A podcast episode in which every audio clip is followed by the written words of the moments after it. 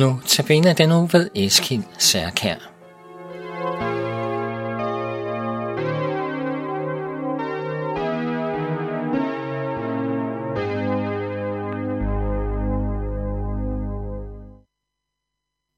Goddag. Jeg er Eskild Særkær og er diakon.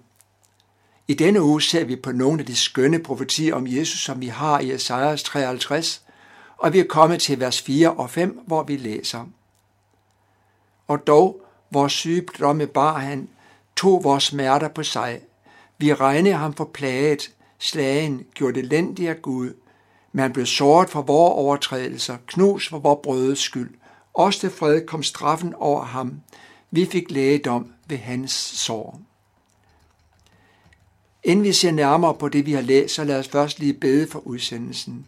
Herre, lad os se dig og din herlighed gennem det, vi skal se på i dag at vi må prise dig for, at du er med os og velsigner os gennem dit ord. Amen. For en tid siden så jeg et maleri, hvorpå man ser en lang skygge af et kors falde over en vej. Man ser ikke selve korset, for det står uden for maleriets område, men på grund af skyggen er man klar over, at den er der. Esajas 53 skal sammenlignes med dette maleri. Selvom korset ikke nævnes, hviler det skygge ind over denne tekst, som er beskrevet, og som vores lidende frelser må vandre. Lad os nu se på nogle af de udtryk, der bruges om ham, og se på begrundelsen for, at han måtte lide og dø. Vores sygdomme bar han, tog vores smerter på sig. Disse ord betyder, at Jesus borttager syndefaldets konsekvenser, og med dette genoprejser fra os fra synd, sygdom og død. Det betyder ikke, at de kristne ikke kan blive syge som nogen lærer, for sygdomme er her og mange andre steder i skriften gjort synonymt med synden, som, det enkelte menneskes, som er det enkelte menneskes værste sygdom.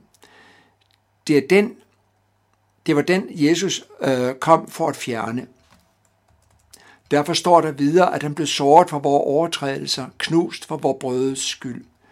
Det stemmer med det, Johannes døber vidne om, da han en dag så Jesus komme hen imod sig for at blive døbt, og sagde, se, det er Guds lam, som bærer verdens synd. Vi kan slet ikke forstå, hvad der ligger i dette, men vi forstår, at det er en forfærdelig byrde. For det var jo ikke Jesu død som sådan, der var det værste. Det var heller ikke selve korsfæstelsen, selvom det er en af de mest grusomme henrettelsesmetoder. Historien Josefus fortæller for eksempel, at 100.000 jøder blev korsfæstet, efter at romerne har indtaget Jerusalem i år 70. Jo, det er forfærdeligt at høre, men det er som, det er som nævnt ikke noget i forhold til den smerte, det var for Jesus at bære hele menneskehedens sønder på sig. Det er det, der kommer så godt og klart frem i en af vores kristne sangskatte, som vi skal høre bagefter, og som begynder således. Der var en, som var villig til at dø i mit sted, for at jeg skulle leve ved ham. Det er evangeliet. I det efterfølgende kor forklares det, der her er sagt, med den forklarende og sigende tekst. Det, som var mig imod, blev udslettet med blod.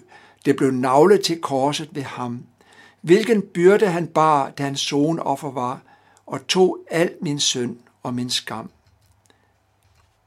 Det, der er vigtigt at få med her, at er, at selvom det var en tung byrde, så gjorde Jesus det alligevel, alene fordi han elsker os, som hans fader gør det. Selv siger han, Derfor elsker faderen mig, fordi jeg sætter mit liv til for at tage det igen. Ingen tager det fra mig, men jeg sætter det til af mig selv.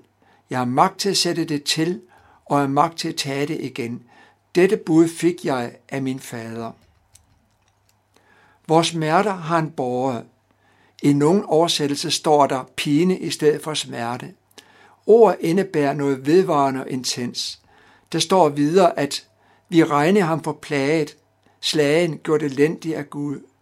Da Jesus blev taget til fange og blev udsat for hån og spot, pisning og korsfæstelse, der troede de fleste i hans samtid, at det var et bevis på, at Gud ikke var med ham, eller med andre ord, at Jesus ikke er Guds søn, som han selv siger, at han er. I spot slog de ham derfor og sagde, profeter for os, hvem der slog dig. Og senere, stig ned fra korset, så vil I tro, at du er Guds søn. At mennesker slog ham er ligesom til at forstå, fordi de deres vantro ikke vidste, hvad de gjorde. Endnu mere gådefuldt er det, at de har ret i, at han blev gjort elendig af Gud, da det skete. Som vi ved, da han gik i døden for os, ikke for sin egne, men altså for vores overtrædelser. Det, at han som Guds elskede søn skulle beslåde i sin far, er uforståeligt, og dette uforståelige kommer jeg tilbage til senere. Han blev såret for vores overtrædelser. I en del bibler står der, at han blev gennemboret, som for eksempel 1992 oversættelsen, og sådan kan det hebraiske ord også forstås. I dette ord skæmter vi Jesus på korset, og vi ser hans navlegab, han sår i siden, efter at en af soldaterne stukket spyd derind for at sikre sig, at han var død. Det samme ser vi i salme 22, hvor salmisten ser Jesu lidelser og hører ham sige, de har genboret mine hænder og fødder. Der står videre, at han blev knust for vores brødes skyld, eller vores sønders skyld kan også oversættes med. Det hebraiske ord for knust har den samme betydning, som når vi på dansk taler om et knust hjerte, og så er ordet også oversat flere steder i det gamle testamente. Det er en ufattelig gåde, at han blev knust og straffet, for at vi skulle få fred med Gud, og dermed også lægedom. Det er uforståeligt for mennesker, og dog har Gud åbenbart denne sandhed i menneskehjerter, der hører skriftens og åndens vidnesbyrd. Jo, i sandhed, ved ham, ved hans sår har vi fået lægedom. Der kunne siges meget mere om dette, men her skal, der kun, her skal vi kun se på et enkelt vers fra Nye Testamente. Det er fra 1. Peter 2,24, hvor apostlen Peter vidner om Jesus og siger, Han, som selv bar vores sønder på sit læme op på korsets træ, for at vi afdøde for vores sønder skulle leve for retfærdigheden. Han ved hvis sår I fik lægedom.